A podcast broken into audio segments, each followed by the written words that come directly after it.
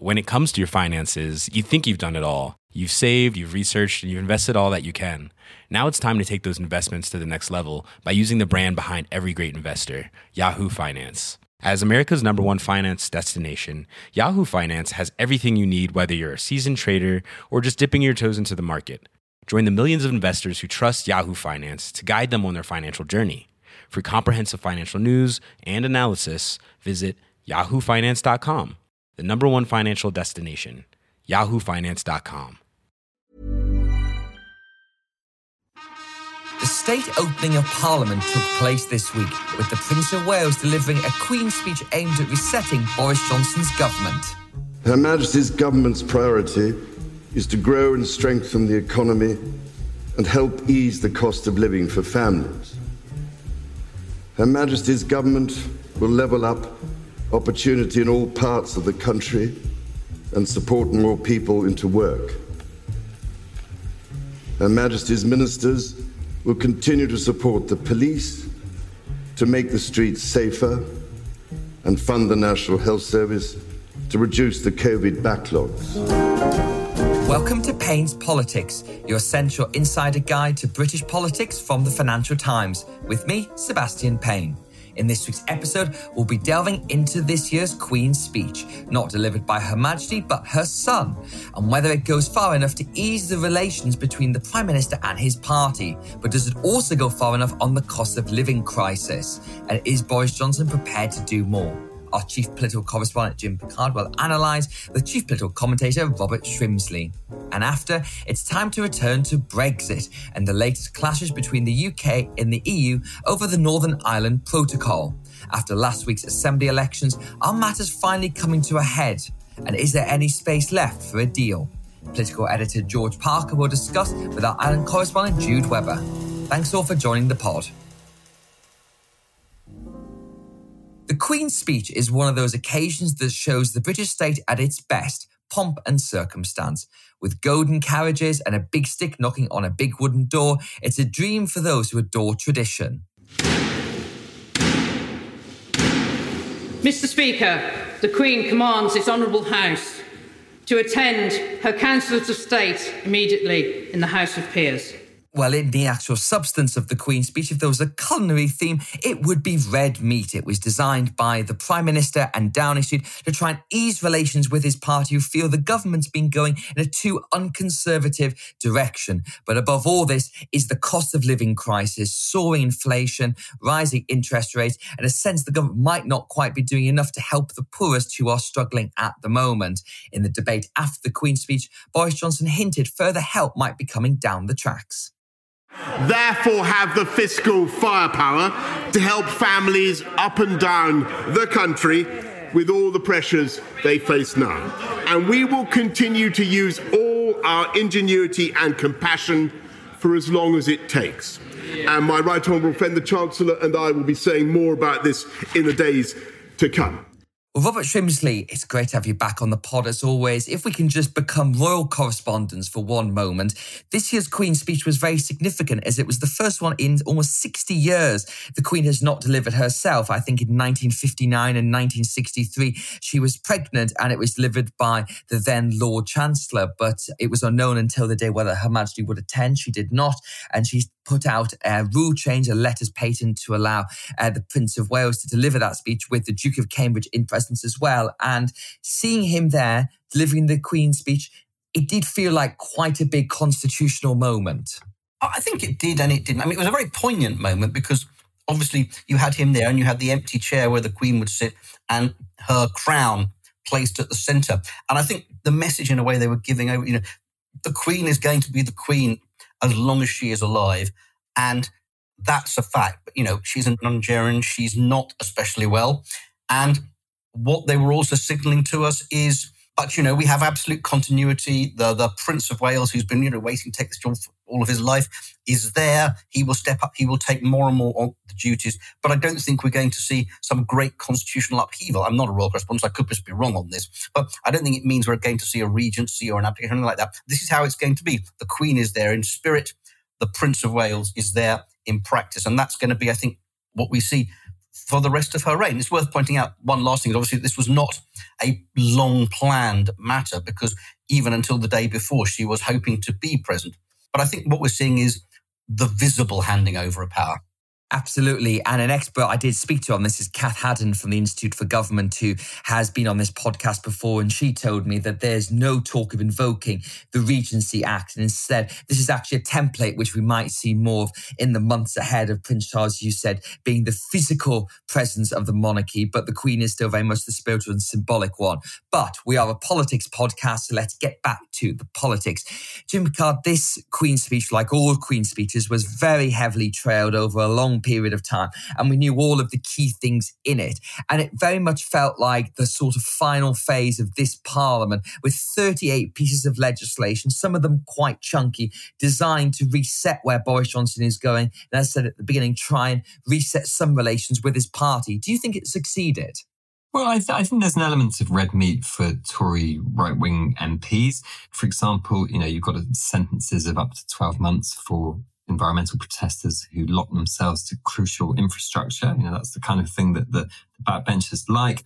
There's a lot of talk about economic growth and you know, certain bills which could theoretically help economic growth, and also sort of Brexit opportunities. I think there might have been half a dozen bills which were linked to Britain having left the EU. So whether it's a data reform bill, which basically allows the UK to have its own data protection framework, and shake off the complicated rules inherited from the EU's GDPR regime, or whether it's a genetic technology bill, which is a sort of departure from EU policy, or whether it's the Bill of Rights, which is where they're scrapping the Human Rights Act and clarifying that British judges no longer have any requirement to follow ECHR case law.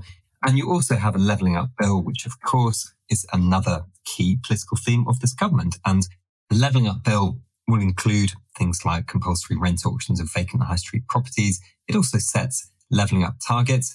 But as a cynic, I have to point out that Bloomberg did some very good research showing this week that for the last two or three years under Boris Johnson, the kind of targets they were looking at for levelling up, the metrics they were looking at, levelling up has been going backwards, and London and the Southeast have been outperforming everywhere else yet again. Now, Robert, on that levelling up bill, it didn't wasn't just about those 12 targets that we've talked about before, but it also had planning reform in as well. And this is something that the government has struggled with. It was in the Tory manifesto in 2019 to try and deal with this. Robert Jenrick, the former housing secretary, sort of struggled because the fact was a lot of Southern Conservative MPs in more traditional Tory facing seats were not happy at the prospect of their green and pleasant lands in, say, Maidenhead, to give a random example, would disappear. And so Michael Gove was found a bit of a compromise, but when you look at it, it does feel as if it's all been watered down quite a lot. I don't know if it's a compromise exactly, because a compromise would suggest that you're still going to be moving forward in a, in a powerful way. What he's come up with is a very attractive idea. And were it to work, we will be singing his praises for decades and decades because essentially he's saying there is a new and better way to plan for communities, which is to get much more direct community involvement in them, to make them buy into the plans, even the idea of street votes on certain types of development. In other words, make developers have to win over the community directly rather than just powerful figures in the planning authorities. They'll have to make the, the, developments more attractive. They'll have to think about the community infrastructure around it. It's a very, very appealing idea and one which, if it worked, would be fantastic. The problem with it is Many people think it won't work. You only have to think about the fight you have with your neighbours over your fence, over two millimetres on your fence line to know that, that NIMBYism is very deeply ingrained. People always want development, just not quite next to them. And so the worry will be that this carrot approach rather than the stick simply doesn't deliver the extra housing that is needed, especially in the south of the country. The previous model, the Robert Jenrick model you were alluding to, you know, was a stick method where essentially you said, where, where central government could say, we need this many houses. In your council, it's going to be this many. You've got to do it. And that was obviously very, very unappealing to councillors, to residents, and obviously therefore to their MPs. So this is a Gove way of trying to find a middle ground. The question simply is whether it will work. And I think there is a lot of doubt. And that's the problem. Now, one of the pieces of legislation, Jim, was the Energy Security Bill. And this obviously brings us to the big topic that overshadowed the whole of the Queen's speech, which was not just those things on planning and reform, but is the government really doing enough to deal with rising inflation interest rates? And Sir Keir Starmer, the Labour leader, felt not. This government's failure to grow the economy over a decade, combined with its inertia in the face of spiralling bills, means that we are staring down the barrel of something we haven't seen in decades a stagflation crisis. Yeah, yeah. It is a truly shocking legacy of this government. Exactly. It should humble those on the benches opposite who've ignored the red lights on our economy. Um, Jim, do you think that's fair? Is this all entirely Boris Johnson's fault, or are there more global factors at play here? For example, obviously the sanctions on Russia and this locking up of supply chains following the pandemic. There's a lot to unpick here. I think the first point is you're absolutely right, Seb. The main reason for the pain in household finances at the moment is the price of gas soaring. That is the reason why the household energy cap went up by 54% in April and is probably going to go up again in the autumn. That is indirectly the reason why your grocery bills are going up. And it's also the primary driver why inflation generally is forecast to hit 10% later this year. So to blame Boris Johnson and Rishi Sunak for that is somewhat ludicrous. And I think also the idea that you could use your legislative program, your Queen's speech to suddenly turn on some magic dial and produce economic growth is again for the birds. And fascinatingly, David Canzini, who's now the all powerful deputy chief of staff in number 10, has been telling people over the last few weeks, you can't legislate your way to economic growth. But then again, in the Queen's speech script, they suggested, you know, this government's priorities are tackling the cost of living and, and you know, generating economic growth. So they're trying to imply the opposite of what Canzini says privately. Publicly, they're trying to imply that these 38 bills will somehow give Britain the economic growth that it hopes for. I think the Canzini thing is fascinating in another way as well, which is that this government really doesn't know whether it's interventionist or non-interventionist. You know, it's not quite that easy to, to pick apart what its philosophy is. But what we've seen from Canzini is we know what his philosophy is, which is he wants to, he, or he has been stripping away, inverted commas, unconservative policies. So a lot of corporate governance stuff that we've been expecting and that business groups actually were quite happy with, you know, such as you know, providing statutory powers for technology watchdog, uh, improving audit in the UK, creating a new football supervisory authority, and also an employment bill which would have allowed people to work from home as a sort of default option, that kind of thing. All of that has been jettisoned. And that is the influence of Canzini, who's the former business partner of Lynton Crosby. And Canzini has used the phrase, we should be sweeping the barnacles off the boat. And ironically, that is the same phrase that Crosby used back in 2013 when he encouraged the David Cameron government to drop a load of anti-business policies such as plain cigarette packaging and the register of lobbyists. And then it became a bit uncomfortable for Crosby because it turned out that scrapping those things was benefiting some of the clients of his company. Now, obviously, you said you can't, and the view of Mr. Canzini is you can't legislate your way towards economic growth, but there is growing pressure, even from the Tory benches, for the government to do something before the next budget. David Davis, the former cabinet minister, had this to say after the Queen's speech. And the Prime Minister, I think, used the phrase deploying our fiscal firepower. Well, we need to deploy our fiscal firepower now when our constituents need it, not after they've already suffered uh, the increases in prices they face now uh, and the, the, the, more that they'll face in the uh, latter part of the year. What's your feeling, Robert, on whether they are going to do anything about this? Because I guess there's a couple of things in the ether. One is a windfall tax on the energy companies, which there's been various briefings to and from that either way, and from Rishi Sunak and Boris Johnson, some saying they are in favour, some saying they aren't in favour. We've also got questioning whether you put more money into universal credit to help those who can't work or who are disabled, who are suffering with inflation. And then the topic of your excellent column this week, which is tax cuts. And I saw that Rupert Harrison, again, again, who's been on this podcast, the former uh, chief advisor to the chancellor, mooted the idea of a temporary cut in VAT to try and ease cost of living. What do you make of all three of those things, and what which of them are likely to potentially happen? the point about economic growth measures that, that, Jim mentioned, there are a lot of quite interesting and potentially quite good measures on supply side reform, scaling up the country and such like. But these things just take too long to happen. These are things that I think the government is right to do, but they're not going to change the picture today. I think the government is torn between two concerns. The first, which we all know about, is inflation, and the second is stagflation. And the instinct of the government is to fight inflation. For that purposes, having people with a bit less money, spending less, reducing demand in the economy is the way to go. So there is a temptation, especially at the Treasury, to say, well, actually, let's just hang on a few months and let's just see if we can't begin to get inflation curbed before we do anything. The problem is In the meantime, a lot of people are suffering very, very substantially. And there is enormous pressure, almost political pressure, to act. Well, Jim, if we look at all those measures that we were talking about there, what's your feeling on which of them might happen? Because I think the Treasury is in a wait and see mindset, but the pressure is going for them to do something. Yeah. So you mentioned the windfall tax on the oil and gas industry, and, and Rishi Sunak, was Chancellor, has been on quite a journey here, hasn't he? Because for months and months on end, they've been saying this would be counterproductive. It's a stupid idea. It would put off companies from investing in the North Sea or in renewable energy. And therefore, we think it's very unconservative. And even though there's been all this pressure from Labour and the Lib Dems, but uh, you'll remember there was that Mumsnet interview that Sunak did maybe two or three weeks ago, where he said it was actually on the table. And since then, the Treasury and Sunak have made very, very clear that what they expect from the oil and gas companies is for them to set out new investment plans for Britain, whether it's North Sea oil and gas or whether it's wind farms, whatever it is, because this is all part of trying to improve uh, our own self reliance on energy. So we're not importing gas from Russia or anywhere else around the world in future. And the interesting thing is that we had those enormous profits from Shell and BP last week, which surprised not only the Treasury, but also surprised some people within those companies. And it's made it harder for them to draw the line against a windfall tax, which I imagine would be very popular with the public. And then what we've also seen emanating from the government is a disappointment that when BP and Shell said, you know, these are our enormous profits, but we also do have investment pipelines in Britain, the government's perception of that is that those investment pipelines don't represent any material enhancement or improvement on what these companies were previously offering. And therefore, there's a sort of feeling in the government that the oil and gas companies, they're making it hard for the government to not do a windfall tax. So the odds of one has increased. That doesn't necessarily mean it will happen, but it would be much less surprising if it did. And I think to answer your question, Seb, the second thing is I am sure that Sunak will do a package of relief for bills.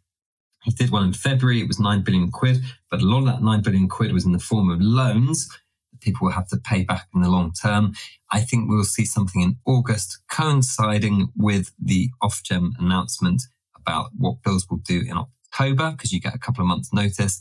The expectation is that bills will probably, you know, they've already gone up from about £1,300 on the household energy cap to just under 2000 They could go up by another £400, £500, 600 pounds. Nobody knows, unless there's some surprising fall in the price of gas. And he has to do something about that. The political imperative for it is pretty black and white.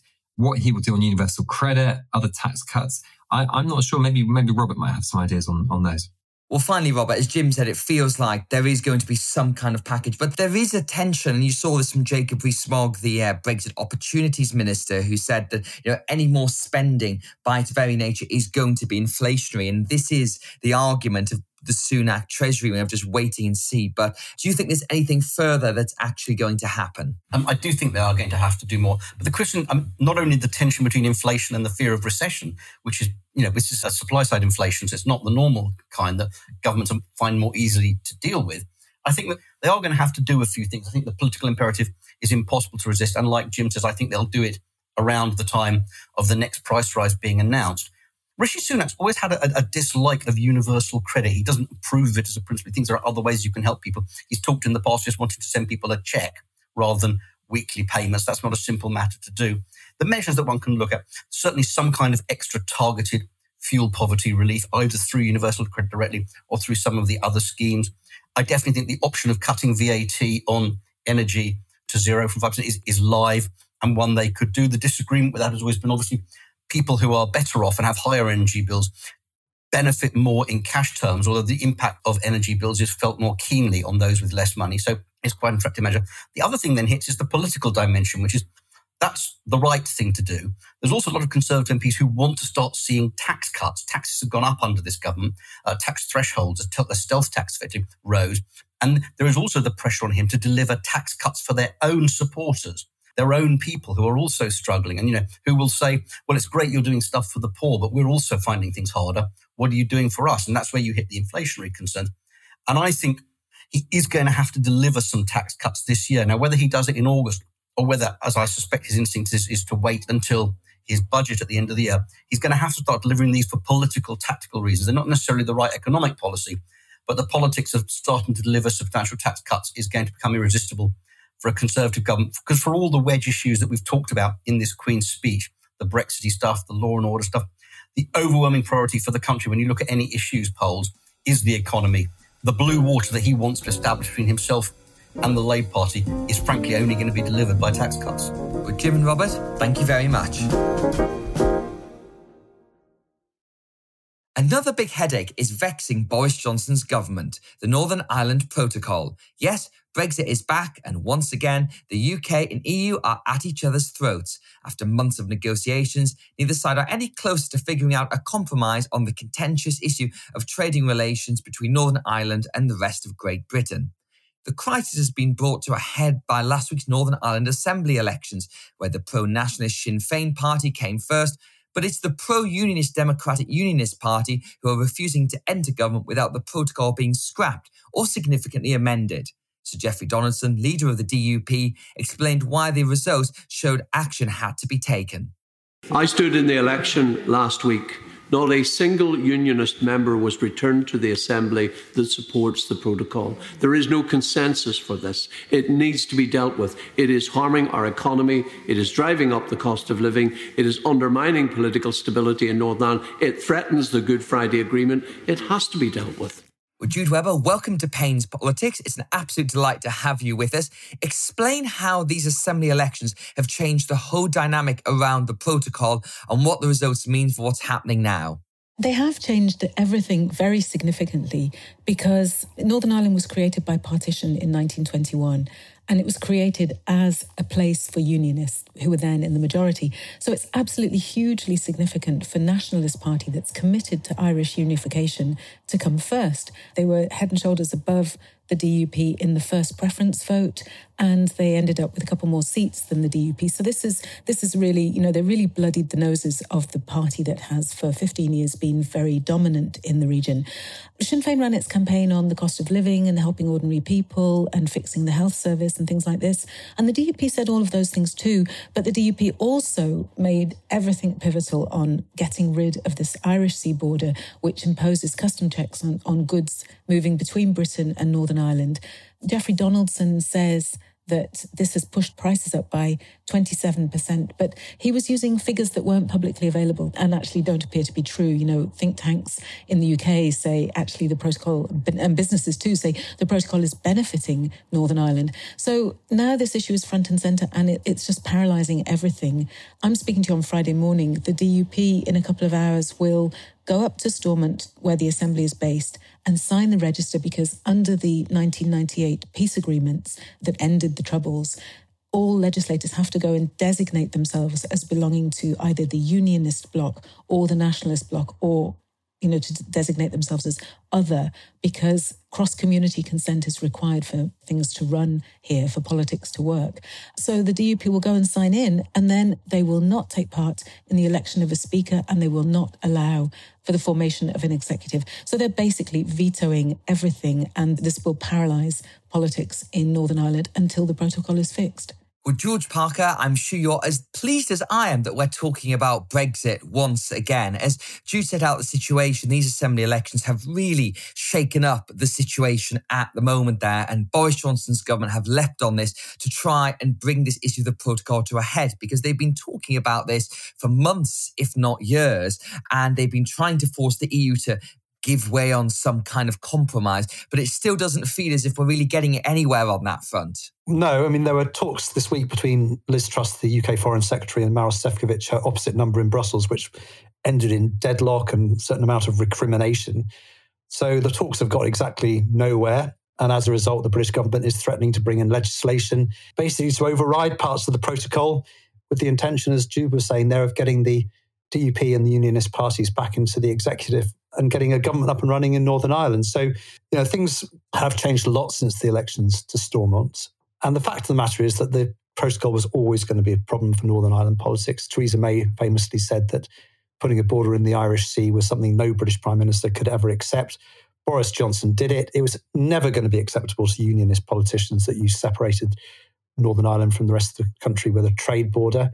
But we are where we are. And frankly, both sides now have a stake in maintaining order and the peace process and good governance in Northern Ireland, not just the UK government, but also the EU as well. And, uh, you know, both sides now are under a huge amount of pressure to try and find a way through this. Yeah, I just wanted to come in on that point of the peace process because London is saying that they need to act in order to protect the Good Friday Agreement, which was the deal that was signed in 1998 to end the Troubles. And the DUP use the argument all the time that the Good Friday Agreement is being undermined. But the UK government is also going a bit further and saying that this is fueling civil unrest. I'm up in Belfast at the moment. There's no rioting on the streets or anything like this, but it's a fragile situation. And loyalists say that there could be trouble ahead. You know, we're going into the marching season in July when which is the the highlight of the unionist calendar. And if this protocol issue isn't resolved, then then perhaps we could see tensions flare. The DUP are well aware that the Tory government have thrown them under the bus repeatedly in the past, and so they are going nuclear in this way by not joining the executive at Stormont and not even allowing the assembly to form because they really feel that they need to keep turning the screws on Boris Johnson because they feel they'll be let down again. Well, someone who also feels let down by this situation is Sinn Féin, and Michelle O'Neill had this to say about why they are not happy with Boris Johnson's attitude on the protocol. Our interests must be respected. We have received or we achieved mitigation uh, in the form of the protocol to mitigate against the worst excesses of a hard Brexit, which the Tories and the DUP delivered. We now expect that to be implemented. Find ways to smooth the implementation, but don't hold the people and society here to ransom whilst that work is underway. Well, George, the way that things look as if they're going to pan out as we're recording this on Friday is that on Monday, Boris Johnson is going to give a speech where he's going to talk about getting Northern Ireland working again. And I think actually the similar kind of things you've just heard Michelle O'Neill talk about there in terms of the health service, of money, of COVID backlogs, of all that kind of stuff. But of course, he well knows that isn't going to happen unless the DUP go back into administration. And that's not going to happen until the protocol is fixed. So therefore, it sounds like the UK is about to take take unilateral action against it because those talks, as you said, with the EU are going nowhere. What is that going to look like? Well, up until now, the talk has been about using the powers within the treaty, so called Article 16, to suspend parts of the protocol. But what Boris Johnson's talking about, and this is a story that the excellent Peter Foster broke a couple of months ago, is to go down the legislative route and basically passing UK legislation to override parts of the Brexit deal, the international treaty we signed with the EU, which covered trade with Northern Ireland. And that's a huge step. It means unilaterally ripping up an international treaty, something that Theresa May and the House of Commons criticised this week. But nevertheless, Britain says it's the only way they can resolve the issue, can control the checks that are taking place on the Irish Sea border. They say there'll be safeguards written into the legislation to stop dodgy goods entering the European single market over the land border into the Republic of Ireland. And they see this as a way through. But it's fraught with danger, Seb, because not only does it risk the possibility of retaliation by the EU and the possibility, at least, of a trade war, which is obviously not ideal when you're in the middle of an economic crisis, but it will inflame tensions with the Biden administration in Washington.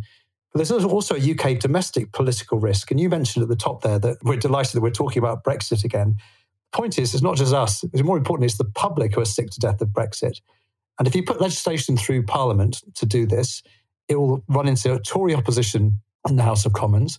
And it will run into a huge amount of resistance in the very pro European House of Lords. And that means for months on end, you'll be hearing discussions like this on your radio, on your television, people talking about Brexit.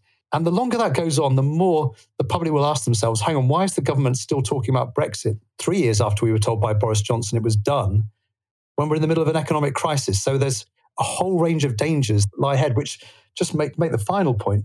I think Boris Johnson genuinely hopes that this can be negotiated with the European Union without the need for him to revert to UK legislation, because simply it would be a much simpler and politically less fraught way of dealing with this. Well, it's interesting that, George, because I spoke to senior Tory strategist who's probably going to be involved in running the party's next election campaign. And they said to me, you know, in 2019, we promised to get Brexit done. If we're going into the next election and still talking about Brexit, we'll be punished by the public because there's some people who think Boris Johnson wants to keep stoking this round. There are obviously Conservative MPs who love nothing more than talking about Brexit endlessly. But I think for the government and for the party, there is a very real sense there that they can't keep this thing going on. So they obviously want to get this thing solved, but I don't think keeping it going endlessly. Now, you mentioned the impact of this at home. There's obviously some Tory MPs like the ERG who are very supportive of this, that Steve Baker, former head of the ERG, and Lord David Frost, who negotiated the protocol, have backed Boris Johnson. But someone who didn't back it is the former British Prime Minister, Theresa May. I think the government needs to consider not just some immediate issues, but also the wider sense of what such a move would say about the United Kingdom and its willingness to abide by treaties which it has signed. So, Jude, there is this question that if this legislation is introduced, it will have a big damage to the UK's international standing, as Theresa May was said there. What's the sense in Belfast about that? I think people are outraged at the prospect of that. The Nationalist Party, Sinn Féin, won the election. What unionists point out is that the number of people who voted for unionist parties was higher than the number of people who voted for nationalist parties. But then the, the fact is that the number of legislators elected who support the protocol in some form, who maybe want to tinker with it and fix it, but actually recognize it must stay, is higher than the people who want to get rid of it. So the prospect of all of this being done over again, and as you say, the prospect of the UK you know, its moral standing being impacted by reneging on a treaty that it signed is going down like a ton of bricks. The other thing I just wanted to mention, just, you know, as we face the prospect of this being the endless source of discussion for months and months and months, is that the impact on Northern Ireland is also months of limbo. We're, we're now, if there's no executive formed, and there won't be, then we have a, a, period of 24 weeks, which is basically six months, where they can try to form an executive. And if at the end of that period they can't form an executive, then the Secretary of State has to call an election within 12 weeks. So basically, we're looking at the prospect, which cheers nobody in Northern Ireland, of another election at the end of this year or the start of next year if this issue can't be resolved. Because on that, Jude, so if the government introduces this legislation next week to unilaterally override the protocol, and I think we all agree that is probably going to happen, that's still not going to be enough for the DUP to go into the executive. It isn't. The DUP say they've been promised the land of milk and honey before. They say it's time for action, that words are no longer enough. And so they will welcome it and they will cheer it when it's presented, but they will want to see it actually get through Parliament. Well, George, this is the issue, I guess, is that we're really just starting yet another clock. And again, if we think back to the withdrawal agreement negotiations, the trade and cooperation agreement negotiations, it's always about trying to institute that moment of political decision making. And what it sort of feels if we were to take a more sympathetic view towards the government. I think everybody feels the protocol is not ideal and it does need to be resolved in some way. But the feeling in Whitehall is that Maros Sefcovic, the EU's negotiator on this, doesn't have the mandate to significantly renegotiate the protocol. So all he can do is tinker around the edges. And it feels like this whole thing is just about trying to get the attention of EU leaders. So you introduce this legislation, it takes months to go through Parliament. And by the way, the House of Lords will really get stuck into it and try and amend it. But let's say it gets through eventually unscathed. Then Boris Johnson has those powers and he will then say to the EU and probably particularly to Emmanuel Macron uh, of France, you know, look, we've got this power. We're going to do this. Do you want to seriously talk about changing the protocol or are we going to unilaterally overdo it? And it feels like that's the moment the Prime Minister wants to get to months down the track. Yeah, I think that's right. You're, you're, right that they do want to sort of force a moment of crisis, which will force people to confront this issue. And unfortunately, the timetable we've just set out there, Seb, plunges Northern Ireland into months of political limbo without a government at a very difficult time. So that's not ideal. But you're right. I mean, there is a feeling in London that uh, Maros Sefcovic has gone as far as he can with his existing negotiating mandate. Sefcovic said to Liz Truss this week that he didn't have a mandate to go any further. The EU member states have made it clear so far, at least, that they don't want to change the mandate. With some justification, people in the EU say, well, hang on, this is a problem of Boris Johnson's own making. He wanted Brexit. He negotiated the protocol. You know, we're not going to rewrite the protocol and the treaty you know, literally a year and a half after it came into effect. That's their position. But I would just say this about the EU position. They are involved in the political process in Northern Ireland, as is the Irish government, of course, a member of the European Union. And both sides now have an obligation to put aside their differences on this and I can understand the, why the differences are there and come to a practical solution. Because the, the honest truth of the matter is the European single market is not endangered by the risks of sausages coming into the Republic of Ireland. There are ways you can deal with this with goodwill. I appreciate why there's no trust on the European side towards Boris Johnson or indeed any goodwill. But to be honest, both sides are going to have to rise above their rivalries and the past disagreements, because there's an awful lot at stake here, as Jude was setting out at the start. That's right. And I think, you know, I spoke to someone senior in London, George, who was saying to me, look, we're not saying no checks. We understand there were checks, in fact, before Brexit. It's really about trying to get that into a state that is manageable, that is acceptable to both sides. And it feels like there could be space for deal. It's just going to be quite difficult to getting there. But I'm sure we will be returning this to many times in the future. George and Jude, thank you very much for joining us. And that's it for this week's episode of Payne's Politics. If you like the podcast, then we'd recommend subscribing. You can find us through all the usual places you get your pods to have the episodes land every Saturday morning. And while you're there, leave us a positive review and a nice rating. Payne's Politics was presented by me, Sebastian Payne, and produced by Howie Shannon. The sound engineers are Breen Turner and Yang Sigsworth. Until next week, thank you very much for listening.